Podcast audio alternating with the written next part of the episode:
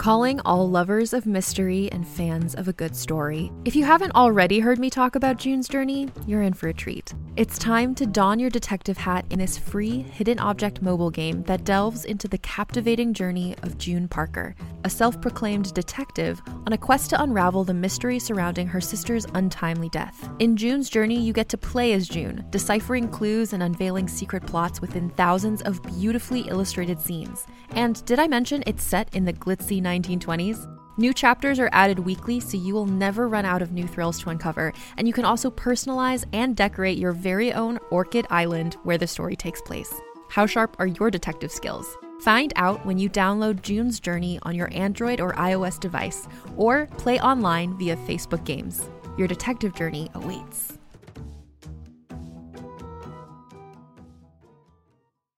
Greetings, adventurers.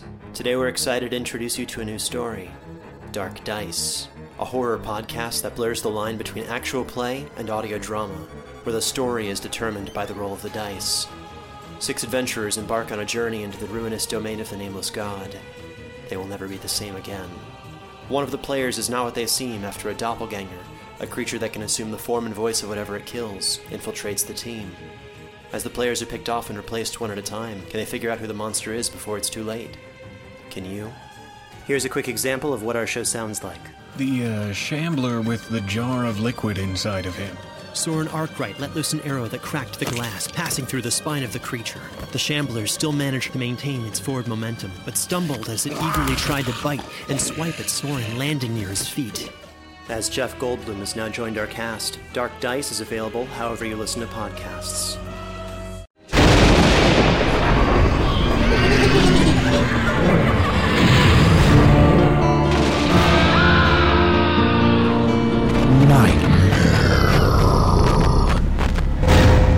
Welcome to the Nightmare Magazine Story Podcast. I'm your host, Jack Kincaid. Nightmare Magazine is edited by John Joseph Adams, and the Story Podcast is produced by Skyboat Media in association with Jim Freund. Our second offering for the March issue is A Dweller in Amenty by Genevieve Valentine. The story is read for you by Gabrielle de Cuir. Genevieve Valentine is the author of the novel Mechanique, A Tale of the Circus Tresaulti, her short fiction has appeared in or is forthcoming from magazines such as Lightspeed, Fantasy Magazine, Clarkesworld, Strange Horizons, and Escape Pod, and in many anthologies, including Armored, Under the Moons of Mars, Running with the Pack, The Living Dead 2, The Way of the Wizard, Federations, Teeth, and The Mad Scientist's Guide to World Domination, among others. Her writing has been nominated for the World Fantasy Award, the Nebula Award, and the Shirley Jackson Award. To learn more, read our author spotlight on Genevieve Valentine. A Dweller in Amenty is copyright 2014 by Genevieve Valentine, and so ends this week's intro. So without further ado, let's have a nightmare. A Dweller in Amenty by Genevieve Valentine. The Pernille's housekeeper shows me into the music room where they've shoved the piano to the wall to make room for the coffin and the table and my seat. you can always tell serious clients. They lower the lights. The tablecloth has to be white and linen anywhere I go. It's in the contract. Natural fibers only, I explain if they ask. The old ways, I say sometimes, pitched a tone lower than usual. It usually ends the discussion. People like the old ways. The old ways sound like money. The old ways they assume must work. None of the dead have complained. I need the tablecloth and a dinner service with utensils all in silver. Silver covers on the dishes, and a silver vase with clippings of herbs and flowers that I tell them will keep evil out. The list is several dozen long, and some of them aren't easy finds. Verbascum, coriander, peony, rosemary, hawthorn, black mustard, all in flower, with larch bark as a wrapping. But I've never sat down to dinner and had any missing. The herbs cover the smell. After you've touched the plate to the corpse, you don't want whatever they've used on the body to linger. When I first started, I did the ascetic routine with bread and wine straight out of a wooden bowl because it looked suitably staged and it was faster to choke down. But people who are paying you the cost of a house for your services will still serve you stale grocery store bread as their final transubstantiation on this earth. And eventually my patience ran out. You need to eat. That's an old way there's no getting out of, but I have standards. Now I asked for the deceased's favorite food. It was a good idea. Ideal in five star dead. It's sweetbreads this time, which always seems like a fuck you from the grave. People claim them as a favorite food just to seem urbane and at peace with the transience of the flesh, when really all they want is the noodle soup from around the corner when they were drunk. Or the peanut butter and jelly sandwich their mom made for them once back when she had yet to be disappointed in them, which means I'm left eating fried throats and staring at the deceased across the table while we both know better. I don't know why they bother to hide it. They can't hide anything. It's why I'm there.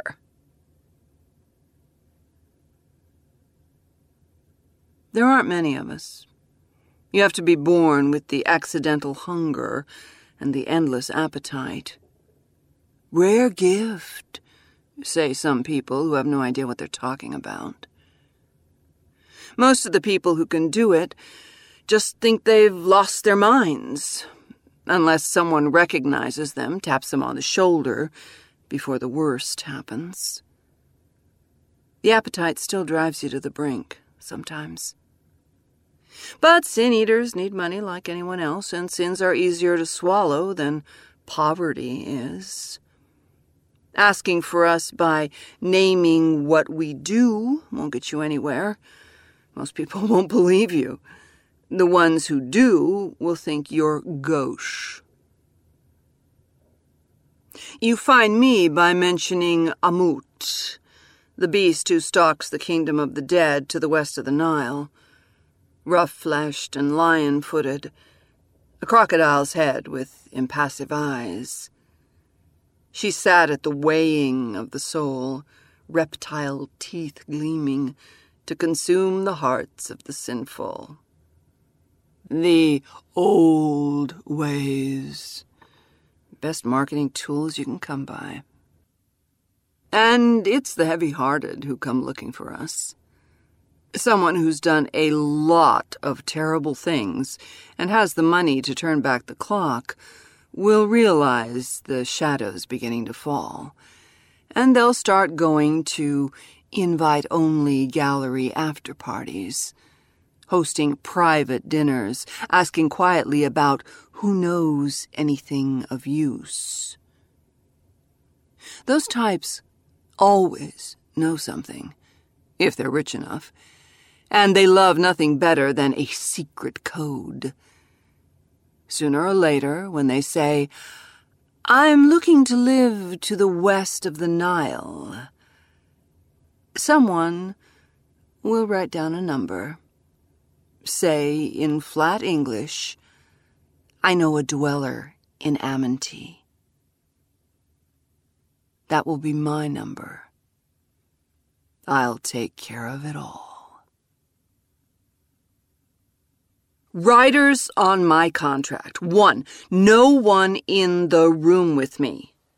I'm a professional. I demand the courtesy. It's not hard to enforce. The people who need this service don't tend to have over-devoted families, and by the time they read my contract to the bottom, they don't much feel like arguing this one. Two, client confidentiality goes both ways.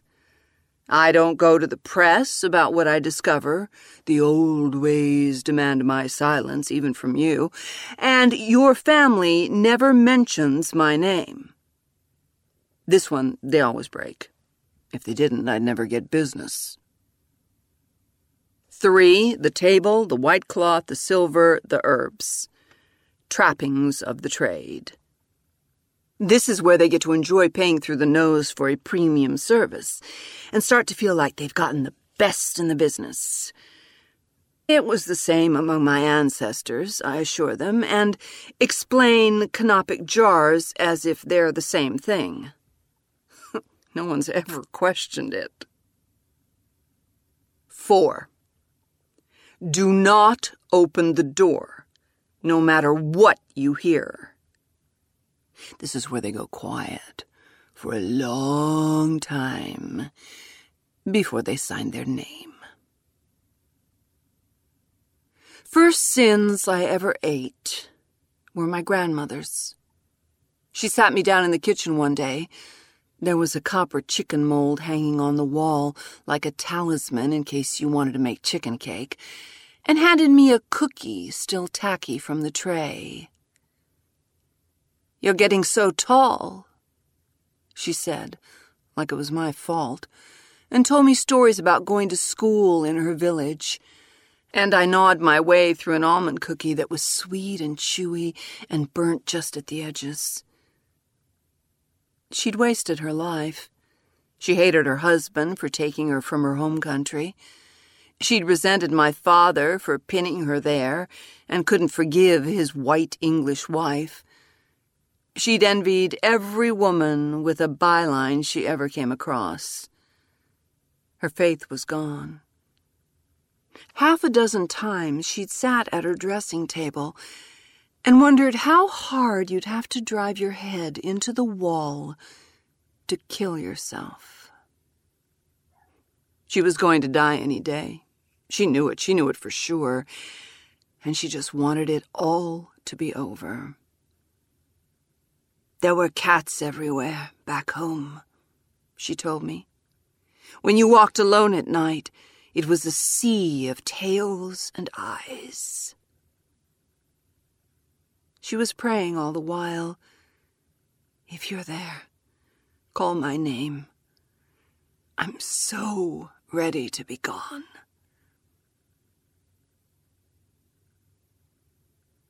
I didn't know what was happening.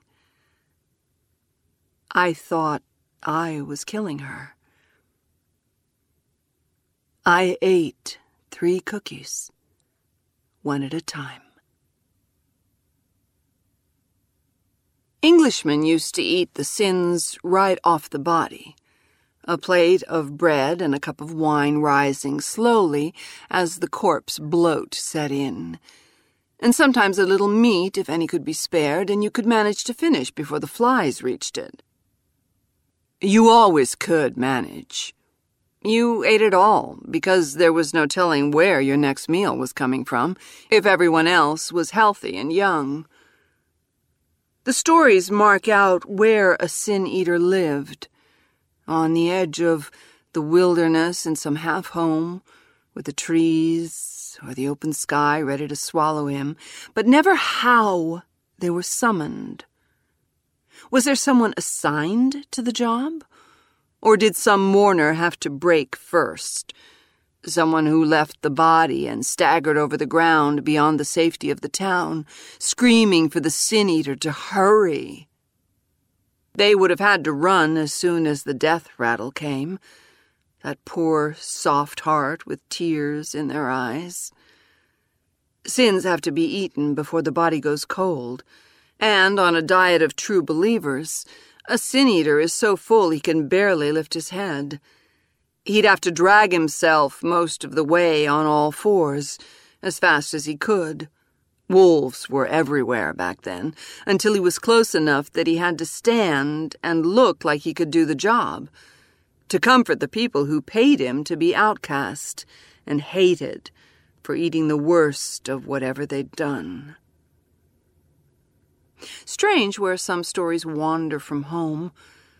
You begin with the outcast beast in the forest who consumes the dying obligingly and whole. When he's found and cut open and filled up again with stones, all anyone remembers is a messenger in red. Was that first mourner also the one who cut the bread and poured the wine for the sin eater? Was that the understood office of the first person to beg mercy for the dead? Was it their wooden bowl and cup given up to the stranger? Across the body of the one they'd loved? Whew, I hope it was. You could pretend that was kindness. The Middle Kingdom knew better how to prepare a body with some circumspection. Still, they left the heart in. Our kind is doomed to press food to the flesh.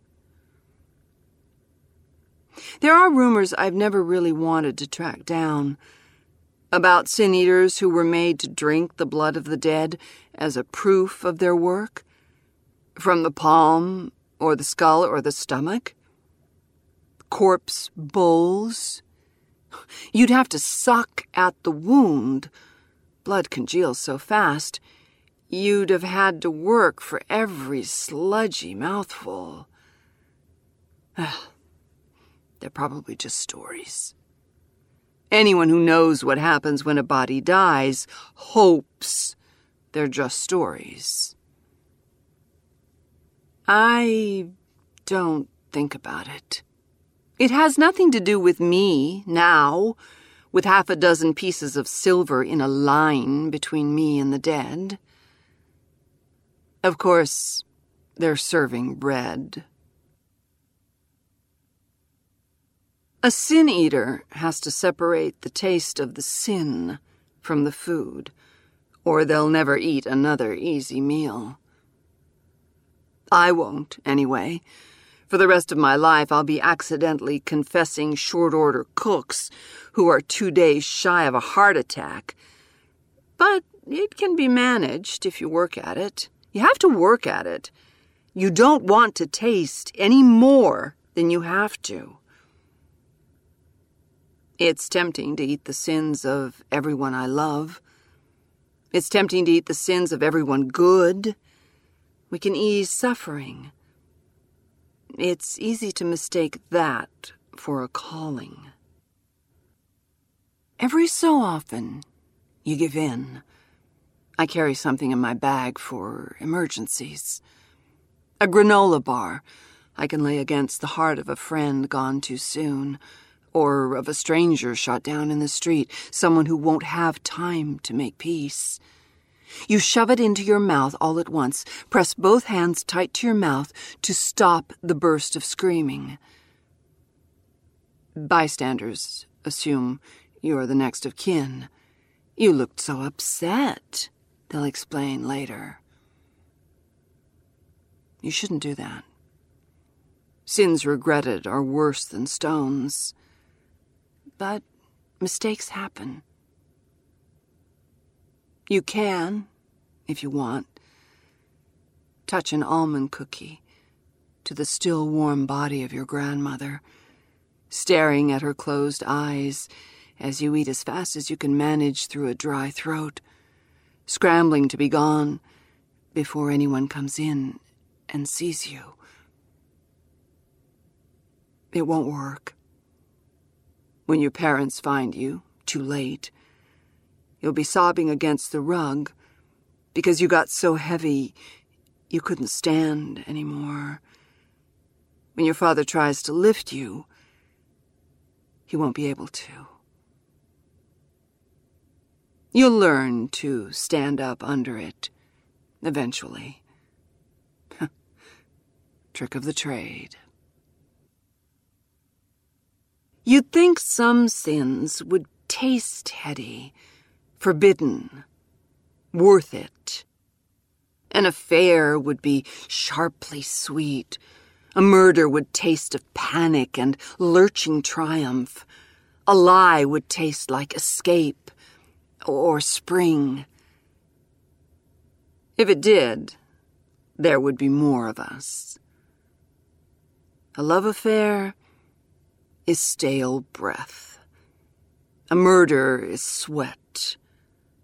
A lie is a fingernail of dirt. Just as well I'm choking down sweetmeats. After a while, it tastes of salt, no matter what you do. I live in a small house way out from the center of the city, at the edge of the wild. It's far enough away from people that when the sun sets, all I hear are the insects buzzing, and the edges of the hunger like a wolf pacing always just shy of the trees. When I eat, I have the sluggish rumble of the crocodile whose mouth is open wide. When I'm hungry, wolves. I've known one sin eater who lived in the middle of the city. He called himself an afterlife consultant to be funny. He got a lot of business. His line when clients asked where the sins went or why he did it was, damned if you do, damned if you don't. He shot himself, eventually. No one would touch the body.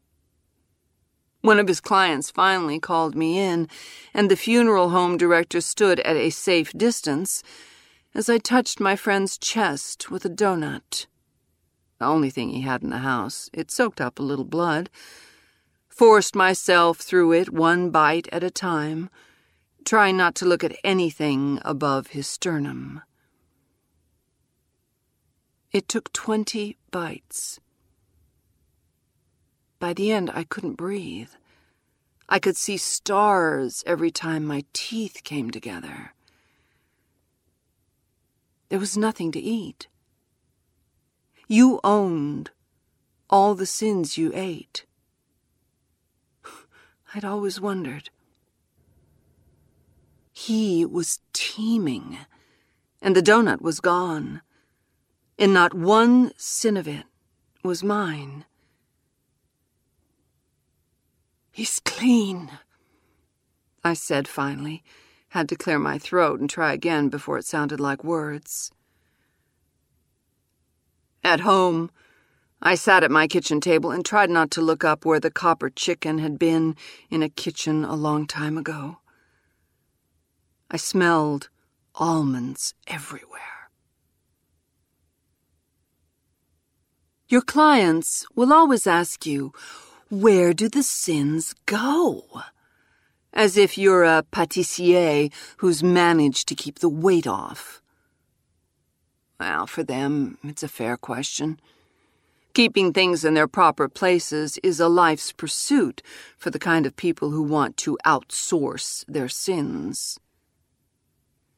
When they see my skin is brown, when they hear my pronunciation of Amenty, they get a look of relief you can't imagine.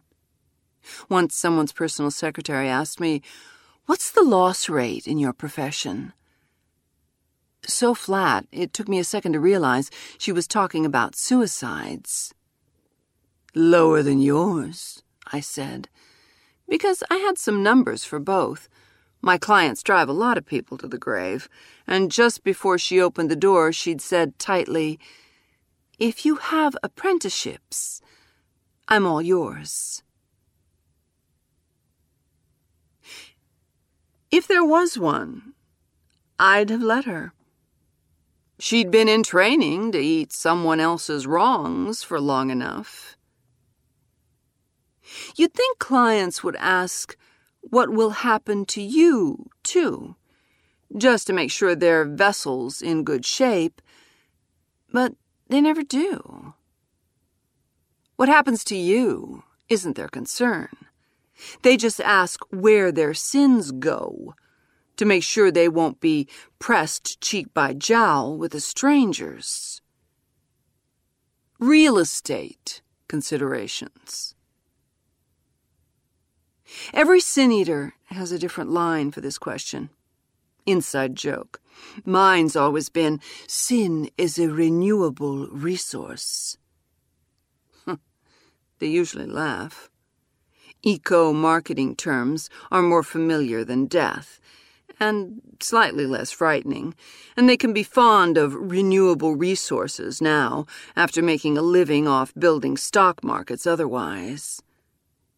Every so often, you get one who actually regrets that, and you have five bites in a row that taste like wet money before they taste like salt. They'll stop asking questions about it after that. Deep down, they're desperate. They know they can't ask too much of you, which is the point. You keep them in the part of you that has no choice, that was born to be forced into, to hold the suffering of others, whether you want it or not. The part that waits with parted teeth for anything it can consume. The part you can't touch or reach. That deep, open darkness along your spine that you can never, never fill. For fuck's sake, don't listen. If anyone tells you what you are, don't listen to the hunger. Run until there's no one left. Starve to death if you have to before you do any of this. If you so much as breathe of Amenty, you're doomed. Mr. Pernille and I sit in the room a while quietly. I touch the bouquet, move the peony facing out, move my chair back from the table. The sweetmeats are battered and swimming in a butter sauce, with a side of baguette. no wonder he died so young. At least there are no almonds in it. I send back anything with almonds. When I have my nerve, I touch the end of the baguette to the body above the heart, arm out like I'm knighting it, alerting the departed to what will happen now. I come back to the table. I take a bite. Mr. Pernille feeds me his sins. The repenting comes after that list of sorrows isn't in the meat. You get everything first, everything they've ever done, long before the weighing happens. When the black eyed beast ever opens her jaws to swallow diseased hearts whole. Sometimes a wound so great that the body goes into shock to protect itself instantly the body knows better than you do. You only realize you've been sliced open when you look down and see the blood. I had one once, a bicycle accident when I was a teen. Nearly lost the leg. My knee and shin are made of metal. I still have gravel embedded there. I could probably get it taken out. I, I don't ask. But once you see the wound, you can't lie to yourself anymore. And you feel every vein and artery swinging gently as your brain tries furiously to process the white noise, the ground turning to sand, the strange deflating feeling that's all the support in your body giving out. It's more than pain. It's, it's too great for pain. It's a total system failure you can never process.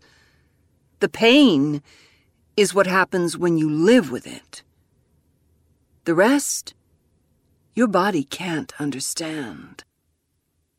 That's the beginning of what it feels like to eat sins. A rabbit being blown up by buckshot is what it feels like to eat sins. Lighting a hill of ants on fire is what it feels like. I make it through half a plate of sweetmeats before the sounds start. The solitude riders in my contract, not because I'll scream. Well, I probably will eventually. I've turned my throat so raw I cough up blood after. But because before that, it's utterly silent, except for silver on the plate and the sounds of someone eating. There are little taps of the knife against the table, slow and dampened like a bad dream, and the sound of reptile teeth snapping shut. Nothing else. It's not a silence people hear much anymore. It's not a sound that's easy to take when you're waiting for something to happen. The screams are welcome. The silence almost got them thinking. You come into this world screaming. You go out in tears. There's no word yet invented for what happens when you and I are in a room alone. There, it's the old ways and no mistake.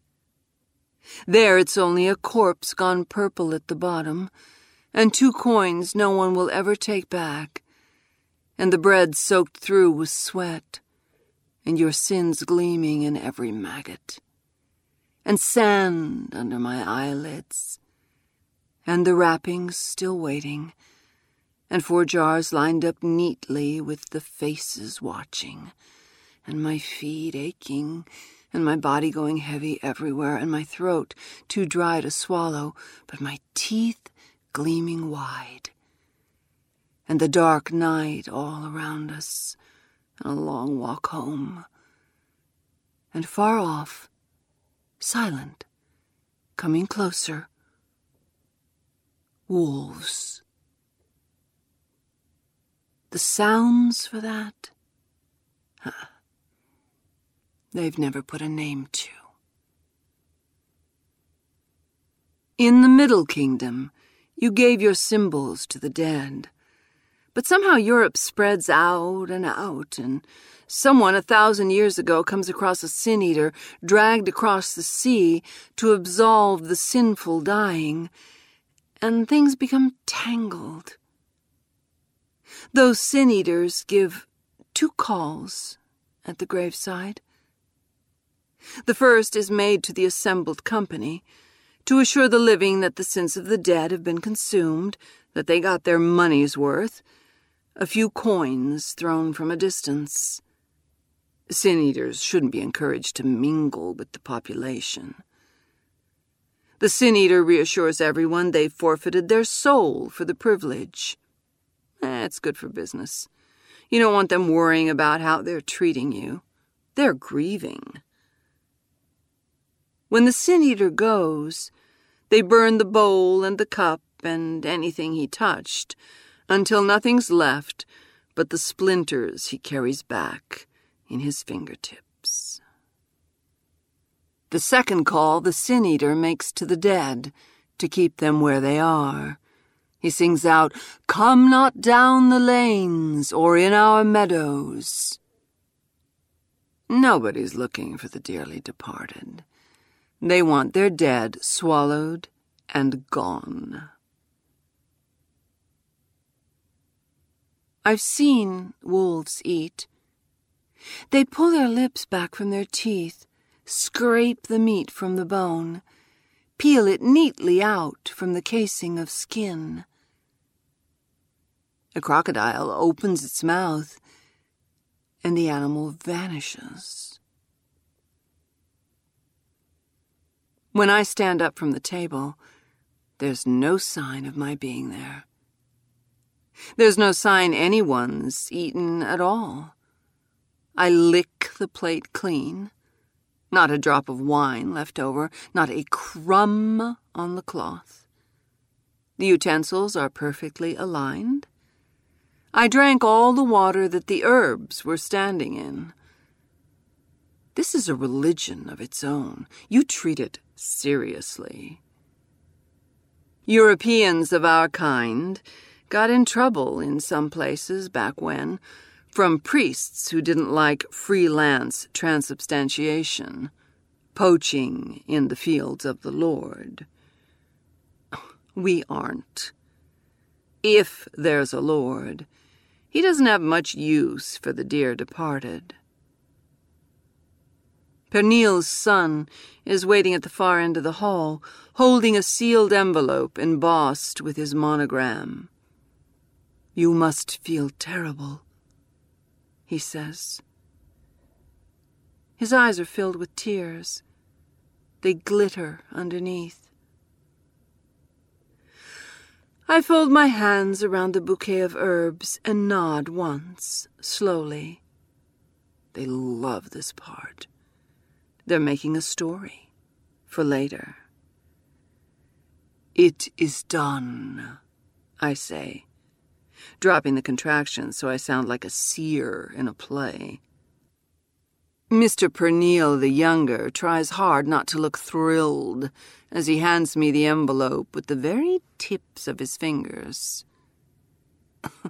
Once I was dealing with a widower who wasn't going to rest until he knew his wife's transgressions were awful enough to justify my price. He kept me 20 minutes asking. He'd have demanded a list. He was one of those, except that I reminded him the old ways bound me to silence, and he'd signed his name to it.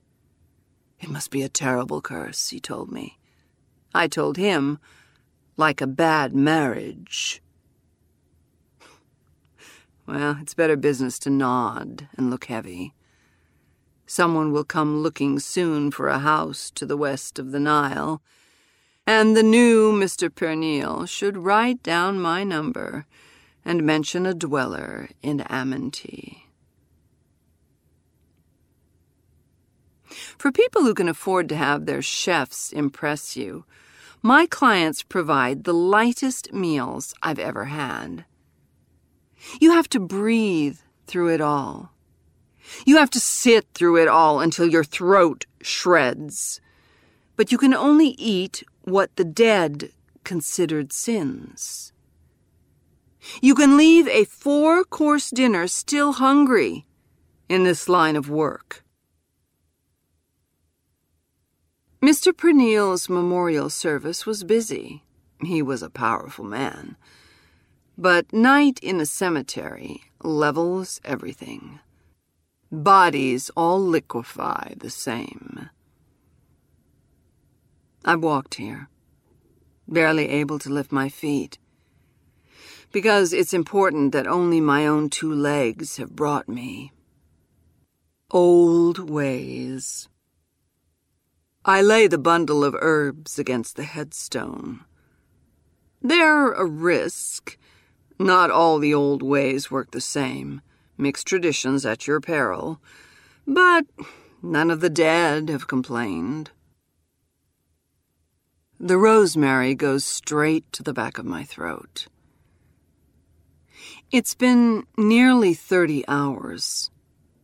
But when vomited back up on the grave, the food becomes whole, exactly as it was when I sat down, unknifed, undisturbed. All that's missing is the plate. The ground trembles underneath me, just enough to send up a layer of dust. But my hands are steady as I stick the herbs into the ground like the blade of a sword and the dirt there trembles and falls away until the meal sinks into the grave and vanishes. I feel lighter. The walk home will be faster than the walk here, but the hunger is already stalking the edges of the vast darkness. An animal prowling for sins, impassive eyes, a jaw crammed with teeth, one paw in front of the other. Nah, I let it. I'll take plenty of transgressions to the grave with me. But with some people, however light their conscience is, I know what they've really done. And it's a sin even to ask someone to carry that. A sin eater has to stand trial for everything he eats. My heart will be devoured someday when I go to the west of the Nile. But not for these. Sin is a renewable resource, I tell them when they ask. Sleep well, Mr. Pernille. See you soon. The bouquet blooms from the hole in the dirt. A last gift for the dead that should keep him right where he is. Come not down the lanes or in our meadows, I say. The sounds that will soon be coming from the grave aren't for human ears, and I turn my back. I paid my respects. I start the long walk home to the edge of the wild, soft as lion's paws, feeling light and ravenous. Far off, silent, coming closer, wolves.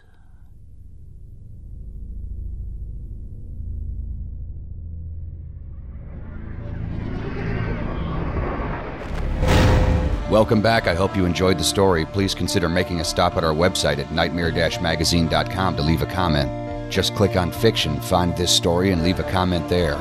Or if you'd like to help spread the word, go to iTunes, find the Nightmare Magazine Story Podcast, and leave a review or rating there.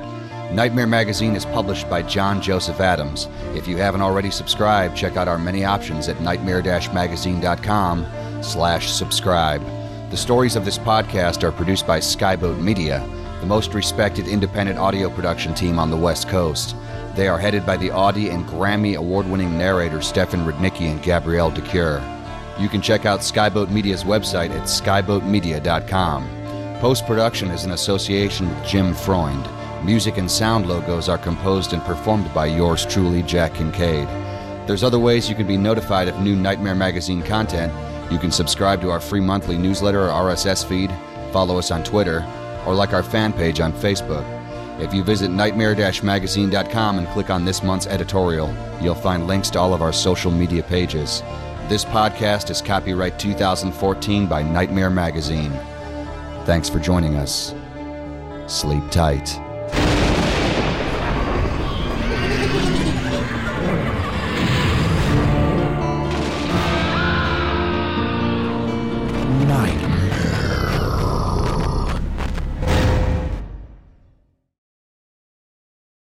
There, it's Rachel Ballinger, and I am extremely excited to invite you to Rachel Uncensored. It's my podcast where I sit down and get real with my friends and celebrity guests, where we talk about all sorts of topics. And sometimes we might be under the influence when we do so. We cover things from personal stories to hot button issues and it's the only place on the internet you can find an uncensored version of me. It's a side of me that you might not have seen before because it's not the most family or brand friendly. But don't worry, I'm still sort of slightly a decent human being. If you're intrigued, then make sure you check it out. New episodes drop every Wednesday. You can find it on Apple Podcasts, Spotify, or wherever you listen to podcasts. Trust me, you won't want to miss out on the fun and candid conversations we have here on Rachel Uncensored.